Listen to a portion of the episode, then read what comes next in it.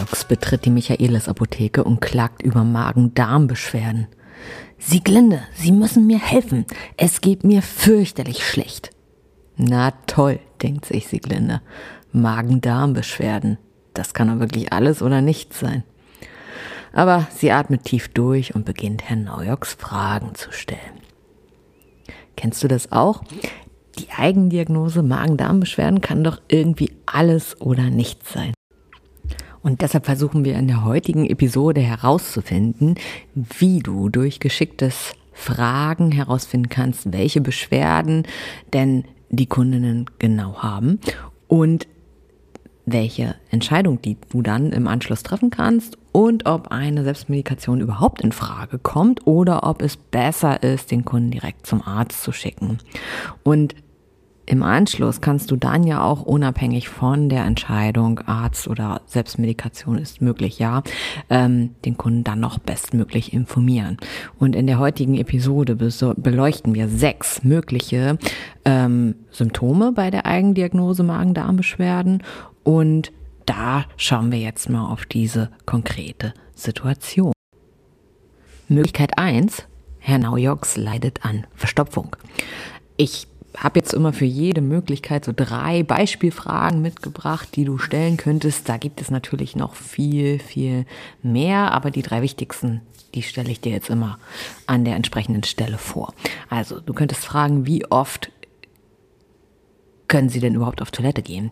Damit erfragst du die Stuhlhäufigkeit.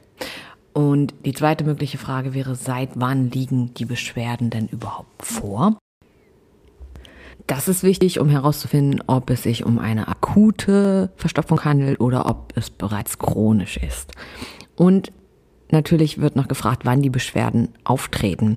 Damit ist es wichtig zu erfahren, ob es bestimmte Auslöser für die Verstopfung gibt, also sowas wie Reisen oder Stress. Insbesondere ist es für diese Beratung auch wichtig zu erkennen, ob es sich um eine missbräuchliche Anwendung von Abführmitteln handelt. Und mit solchem Wissen kann man auch versuchen, den Laktantien-Missbrauch, diesen Teufelskreis zu durchbrechen. Und dafür ist es auch wichtig, dass du drei mögliche Gründe für den Laxantienmissbrauch überhaupt kennst. Der erste auf der Hand liegende Grund ist einmal die Gewichtsreduktion. Der Kunde wünscht sich abzunehmen. Das heißt, durch die Einnahme der Abführmittel hat der Körper weniger Zeit, die Nährstoffe aufzunehmen, weil ja die Magen-Darm-Passage dadurch beschleunigt wird. Diese Methode funktioniert ist jedoch alles andere als gesund, denn sie hat Nährstoffmangel, Vitaminmangel und auch einen Elektrolytmangel zur Folge und die negativen Auswirkungen dieser Abnehmmethode liegen somit auf der Hand. Besonders gefährlich im Bereich des Elektrolytmangels kann auch ein Kaliummangel sein, da dieser zu Herzrhythmusstörungen führen kann und auch zu Muskelschwäche und auch wieder zur Darmträgheit und daraus erschließt sich dann auch wieder dieser Teufelskreis. Ne? Ich nehme Laxantien, weil ich abnehmen will. Diese verursachen bei mir aber einen Kaliummangel, der meinen Darm träge macht und ähm, das heißt, ich gerate da in so eine Teufelsspirale hinein. Die zweite Möglichkeit für einen Laxantienmissbrauch, die du kennen solltest, wäre eine fehlende Kenntnis über die normale Stuhlfrequenz. Wir hatten eingangs ja auch bei den Fragen schon gesagt, es ist wichtig, dass du fragst, wie oft können sie denn überhaupt auf Toilette gehen?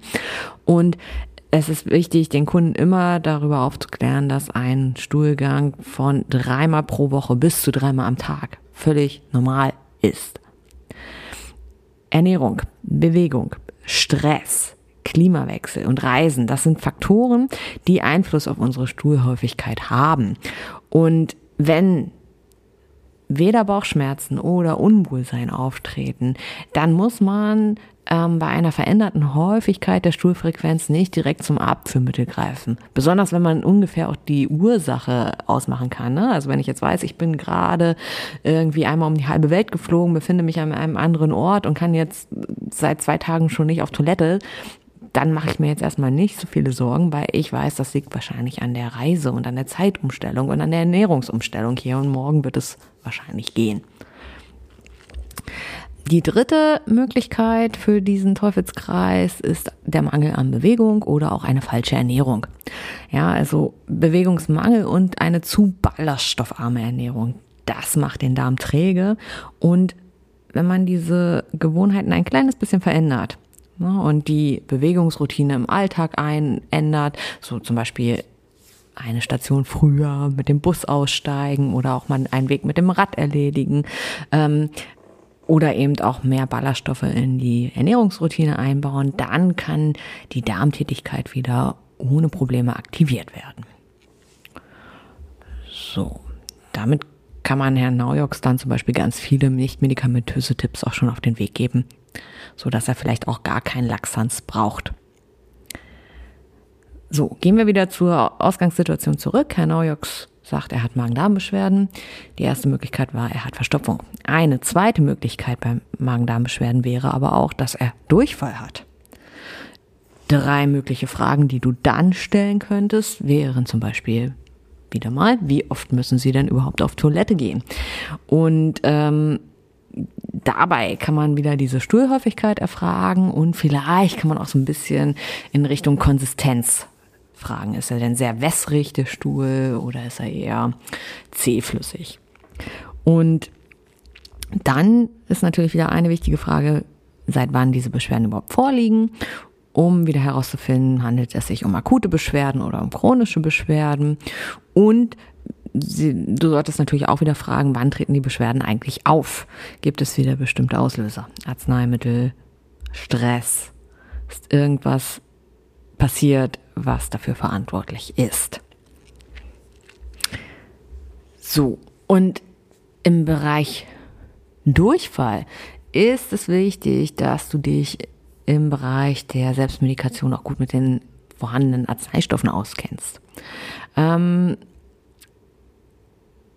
weil wenn du nämlich dich dafür entscheidest, dass eine Selbstmedikation in Frage kommt, dann gibt es ähm, unterschiedliche Wirkstoffe, die du abgeben kannst. Das eine wäre das Loperamid.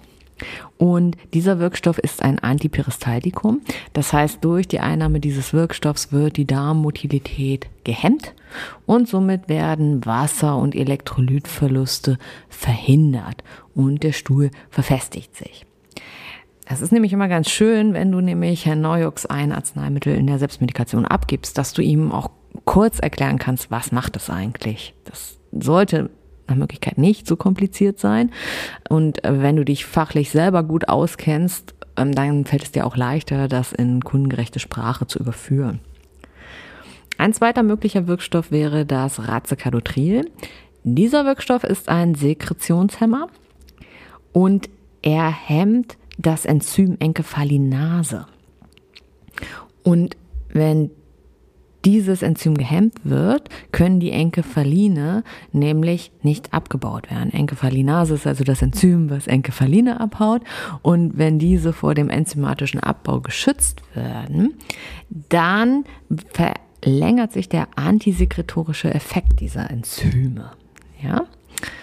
So, ein dritter möglicher Wirkstoff wäre die medizinische Kohle. Die absorbiert Toxine und diese Toxine werden dann wieder über den Stuhl ausgeschieden. Ähm, medizinische Kohle ist weitgehend obsolet wird höchstens noch bei Vergiftungserscheinungen an, angewendet. Ähm, medizinische Kohle hat ja diese Eigenschaft einer richtig großen Oberfläche, sodass sich dort die Toxine gut anlagern können. Es gibt auch Hefeliophilizate, das ist Saccharomyces boulardii, Saccharomyces boulardii. Und diese Hefeliophilizate, die stabilisieren die natürliche Darmflora. Die binden auch Toxine. Sie hemmen auch das Wachstum pathogener Keime und hemmen den Wasser- und Elektrolyteinstrom in das Darmnum und reduzieren so auch die gesteigerte Darmmotorik. Ähm, das hilft alles dabei, dass der Durchfall nachlässt. Und ähm, diese Hefeleophilisate werden meist in Kapseln verpackt, in Hartgelatine-Kapseln. Und die haben auch den Vorteil, dass man diese eben auch prophylaktisch einsetzen kann. Ja, also wenn man jetzt weiß, ich gehe auf Reisen, dann kann man die für die Durchfallprophylaxe einnehmen. So, ganz wichtig ist aber auch bei diesem Punkt Durchfall, dass du weißt, wo sind hier eigentlich auch die Grenzen der Selbstmedikation. Bei Fieber über 39 Grad Celsius oder wenn der Kunde irgendwas vom Blut im Stuhl erwähnt, muss unbedingt ein Arzt aufgesucht werden. Wenn beide Symptome auftreten sowieso und eins von beiden reicht aber auch. Durchfall und Fieber oder Durchfall und Blut im Stuhl, dann geht es zum Arzt.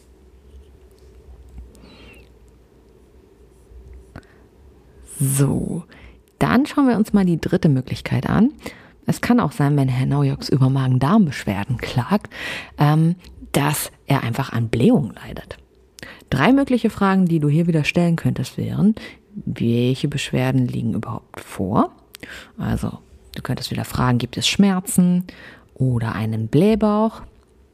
Oder du fragst zweiteres, welche Begleitsymptome treten auf? Da kannst du dann wieder herausfinden, ob zusätzlich zu den Blähungen Übelkeit oder auch Durchfall auftreten. Ne, also wir schauen uns jetzt hier an dieser Stelle ja sechs unterschiedliche Möglichkeiten an, die Herr Neujoks haben könnte, wenn er sagt, er hat Magen-Darm-Beschwerden. Das schließt natürlich nicht aus, dass er an mehreren Symptomen leidet. Ne? Also Blähung und Durchfall können durchaus in Kombination auftreten. Eine dritte wichtige Frage wäre, wann treten die Beschwerden auf? Damit erfragst du wieder, gibt es bestimmte Auslöser dafür. Ne? Treten sie nur nach dem Essen auf oder passiert das auch, wenn Herr Neu gar nichts gegessen hat? So, und wenn sich das herausstellt, dass Herr Neujoks unter Blähung leidet, dann solltest du ihm natürlich auch fünf Strategien mit auf den Weg geben können, ähm, wie er Blähung überhaupt vermeiden kann. Na, du könntest ihm sagen, zum einen, beim Essen sollte er auf gar keinen Fall reden. Denn wer beim Essen redet, der schluckt Luft und diese Luft wandert in den Darm und dort sorgt sie für die typischen Beschwerden bei Blähung. Dann sollte Herr Naujoks auf jeden Fall auch unbedingt Stress vermeiden. Denn der Magen-Darm-Trakt, der kann bei Stress überhaupt nicht normal arbeiten. Ähm, wenn man innerlich so angespannt ist und verkrampft, dann und dann auch noch falsch atmet, dann kommt es auf jeden Fall zu Blähung. Ja, dann kommt auch wieder Luft in den Bauchraum und das ähm, verursacht Blähung. Auch sollte darauf geachtet werden, das ist eine dritte Strategie, dass Nahrungsmittelunverträglichkeiten umgangen werden. Ähm, es gibt Laktoseintoleranzen, Fructoseintoleranzen und auch die Glutenunverträglichkeit. Das sind Nahrungsmittelunverträglichkeiten, die zu Blähung führen können. Und der Grund dafür ist, dass bakterielle Gärung unverdauter Zucker ähm, zu einer vermehrten Gasbildung führt die dann wieder zu dem Blähbauch und zu den Gasansammlungen führt. Eine vierte Strategie ist, dass Herr Naujok seine Darmflora stabilisieren kann. Denn wenn sich im Darm zu viele gasbildende Bakterien befinden oder der Darm mit ähm, einer falschen Bakterienart fehlbesiedelt ist oder wenn nach einer Antibiotikatherapie alle nützlichen Bakterien abgetötet wurden, dann kann es natürlich auch wieder zu Blähungen kommen. Und eine fünfte Strategie ist auch immer nochmal, wenn ein Kunde häufiger unter Blähungen leidet, dass doch auch nochmal der Arzt dazu befragt wird. Der sollte nämlich unbedingt ausschließen, ob es sich vielleicht um eine chronisch entzündliche Darmerkrankung handelt oder ob auch andere Organe erkrankt sind. Chronisch entzündliche Darmerkrankungen wären zum Beispiel Morbus Crohn, Colitis ulcerosa oder auch das Reizdarmsyndrom und die können natürlich Blähungen auslösen. Aber auch Erkrankungen der Bauchspeicheldrüse, der Leber, der Galle und auch ein Darmverschluss oder Darmkrebs können Blähungen auslösen. Und da gilt es ganz wichtig, diese ernsthaften Erkrankungen wirklich auszuschließen. Möglichkeit 4. Herr Naujoks leidet unter Sodbrennen. Drei mögliche Fragen, die du Herrn Neujock stellen könntest. Erstens, welche Beschwerden haben Sie? Damit erfragst du, ob Schmerzen oder saures Aufstoßen auftreten oder beides. Zweitens, welche Begleitsymptome haben Sie noch? Damit wird dann wieder erfragt, ob zusätzlich Symptome auftreten zum Sodbrennen, zum Beispiel Übelkeit oder auch Schluckbeschwerden. Und wir wollen natürlich wieder herausfinden, wann treten diese Beschwerden auf. Damit erfragen wir zum Beispiel wieder, tritt das nur nach dem Essen auf oder auch nachts. Na? Also wir wollen wieder herausfinden, gibt es bestimmte Auslöser dafür. Ganz wichtig bei der Beratung rund um Sodbrennen ist, dass du vier Alarmsymptome kennst, die neben Sodbrennen auftreten können und wenn die auftreten, solltest du unbedingt handeln und den Kunden zum Arzt schicken. Weil treten Schluckbeschwerden und Sodbrennen gleichzeitig auf, das ist unser erstes Alarmsymptom, dann liegt eventuell ein Tumor in der Speiseröhre vor. Unser zweites Alarmsymptom wäre schwarzer Stuhl. Das ist ein Hinweis auf Magen-Darm oder Zwölffingerdarm-Geschwür. Schickt den Kunden zum Arzt, wenn er von schwarzem Stuhl berichtet. Das dritte Alarmsymptom ist starker Gewichtsverlust. Dafür kann zum Beispiel eine Krebserkrankung die Ursache sein. Unbedingt zum Arzt gehen. Und das vierte Alarmsymptom wäre eine Schwellung im Bauchraum. Das ist auch unbedingt ernst zu nehmen. Eine Schwellung könnte ein Hinweis auf eine akute Entzündung sein. Das muss unbedingt ärztlich abgeklärt werden. Möglichkeit 5. Herr Naujoks leidet, wenn er von Magen-Darm-Beschwerden spricht, einfach unter Übelkeit oder Erbrechen. Drei mögliche Fragen, die du hier wieder stellen kannst, sind einmal, welche Beschwerden treten auf? Also tritt neben der Übelkeit auch Erbrechen auf oder gibt es noch weitere Symptome, die auftreten, zum Beispiel noch Durchfall? Seit wann hat er die Beschwerden? Das ist auch ganz wichtig ähm, zu erfragen, gerade bei Übelkeit und Erbrechen, weil es ja auch sein kann, dass die Gefahr einer Dehydratation äh, besteht, ne? dass der Kunde schon zu viel Flüssigkeit verliert. So, und wir wollen natürlich auch wissen, gibt es bestimmte Auslöser dafür? Ne? Also hat man, hat er vielleicht was Falsches vergessen? Können Vergiftungen dafür verantwortlich sein? Das wollen wir natürlich herausfinden. Und wir fragen natürlich auch wieder, gibt es zusätzliche Symptome? Ich hatte vorhin schon gesagt, es kann ja zusätzlich zum Beispiel auch Durchfall auftreten, aber auch Fieber interessiert uns natürlich. Gibt es auch Fieber? Das geht auch, geht auch nochmal unbedingt jetzt darum, die Grenzen der Selbstmedikation auch hier wieder zu erfragen. So, in, bei, in diesem Bereich Übelkeit oder Erbrechen ähm, werden in der Selbstmedikation die Wirkstoffe Dimenhydrinat und Diphenhydramin häufig eingesetzt. Das sind Wirkstoffe aus der Wirkstoffgruppe der H1-Antihistaminika. Das sind unsere Mittel der Wahl bei Übelkeit und Erbrechen in der Selbstmedikation. So, wenn du diese Arzneistoffe abgibst, dann dürfen diese drei Abgabehinweise auf gar keinen Fall fehlen. Das ist erstens nicht zusammen mit Alkohol einnehmen. Dadurch würde sich nämlich der sedierende Effekt dieser beiden Wirkstoffe verstärken. Die beiden machen nämlich ziemlich müde.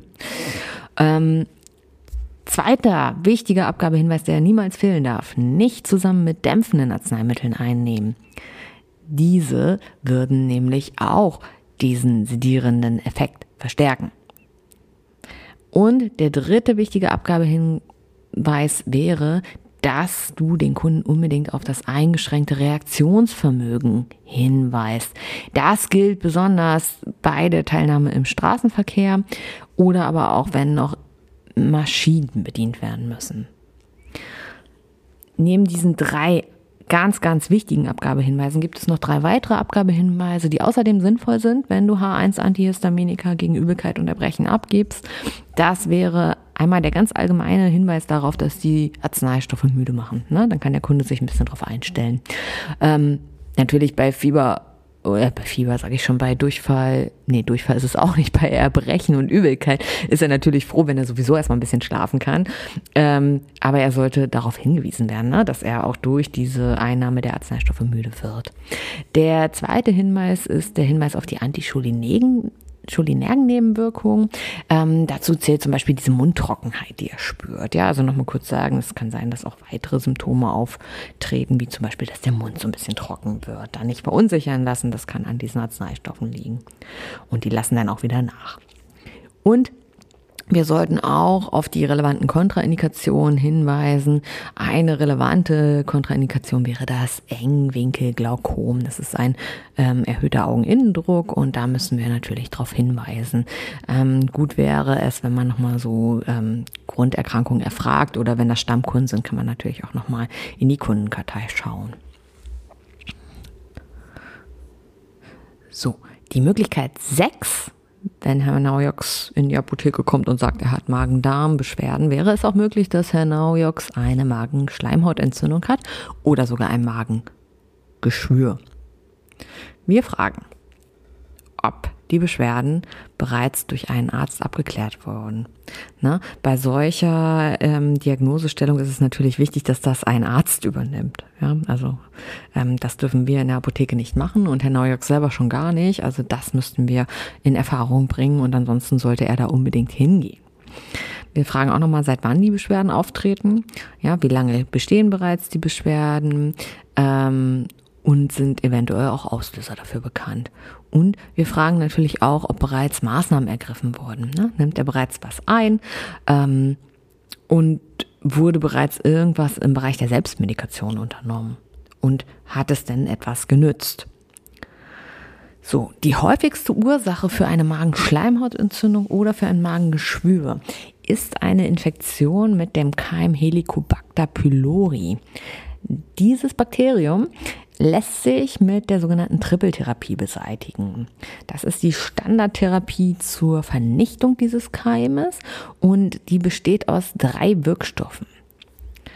Dafür werden einmal ein Protonenpumpeninhibitor, zum Beispiel Omeprazol oder Pantoprazol, mit einem Antibiotikum, Amoxicillin, Amoxicillin oder Metronidazol kann man da benutzen und mit einem weiteren Antibiotikum, kombiniert. Das dritte Antibiotikum wäre dann Claritromycin.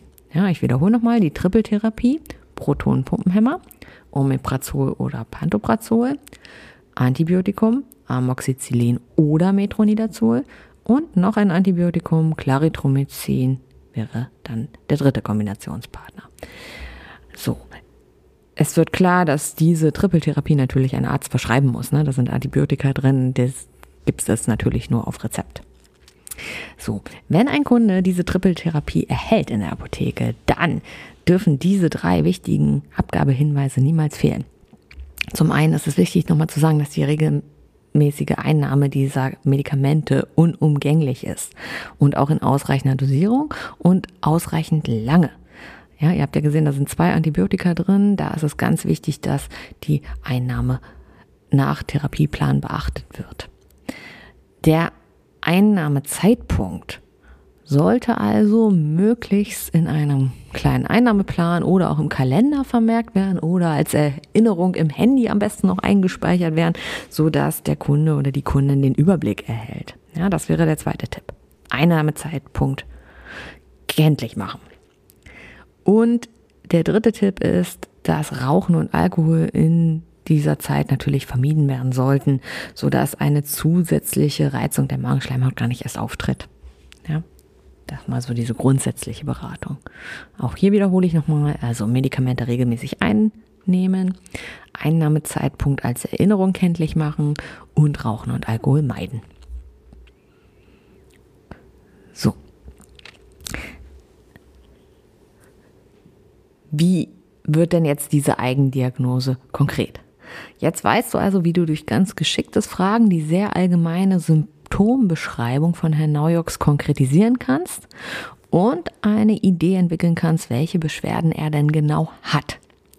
Im Anschluss kannst du dann eine Entscheidung treffen, entweder für eine Selbstmedikation oder gegen eine Selbstmedikation und Anschließend, egal wie die vorhergegangene Entscheidung ausgegangen ist, kannst du ihn umfassend informieren. Für diese umfassende Information hatte ich jetzt ja ein paar Beispiele schon genannt. Und natürlich, das hatte ich vorhin ja auch schon mal angesprochen, ist es möglich, dass die Symptome sich überschneiden. Ein oder mehrere Symptome können natürlich parallel auftreten. Und auch die Vielzahl von synthetischen und pflanzlichen Wirkstoffen für die Selbstmedikation ist natürlich ein Fass ohne Boden, so dass ich jetzt hier in diesem Podcast nicht auf jeden Wirkstoff einzeln eingegangen bin. Dazu erfahrt ihr in einer anderen Episode noch viel mehr und tieferes Wissen. Ne? Also, wir wiederholen jetzt nochmal, welche Möglichkeiten es gibt, wenn Herr Naujoks in die Apotheke kommt und sagt, er hat Magen-Darm-Beschwerden.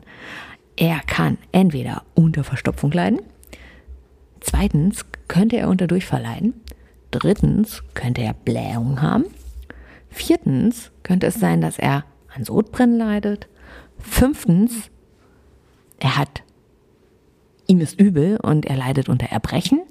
Und sechstens, er hat eine Magenschleimhautentzündung oder ein Magengeschwür. So. Und dann hoffe ich, dass dir dieser Podcast im Dschungel der Magen-Darm-Erkrankung ein wenig Überblick verschafft hat und dir das bei dem nächsten Beratungsgespräch mit einem Kunden, der erstmal nur wenig preisgeben möchte, etwas hilft und dass du dich wirklich, wirklich traust, die Fragen zu stellen. Löchere den Kunden, hol dir ähm, mit ganz viel Empathie und geschicktes Nachfragen die nötigen Informationen, die du brauchst, um ihm dann auch bestmöglich helfen zu können. Und wenn dir das gelingt, dann kommt der Kunde natürlich auch total gern wieder zu dir und lässt sich erneut von dir beraten oder löst vielleicht auch, wenn du ihn zum Arzt schicken musstest dein, sein Rezept bei dir ein und möchte dann dazu noch ein paar Informationen von dir abholen. Ich wünsche dir auf jeden Fall gutes, gutes Gelingen bei deiner nächsten Beratung und ich sag Tschüss und auf Wiedersehen und freue mich auf die nächste Episode.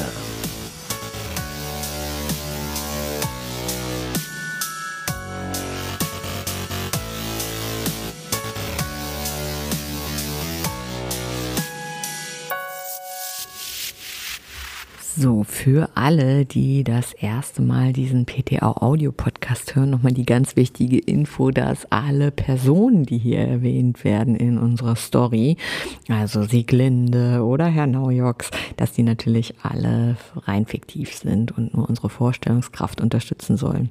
So, und jetzt aber wirklich Tschüss aus der 52. Episode von PTA Audio.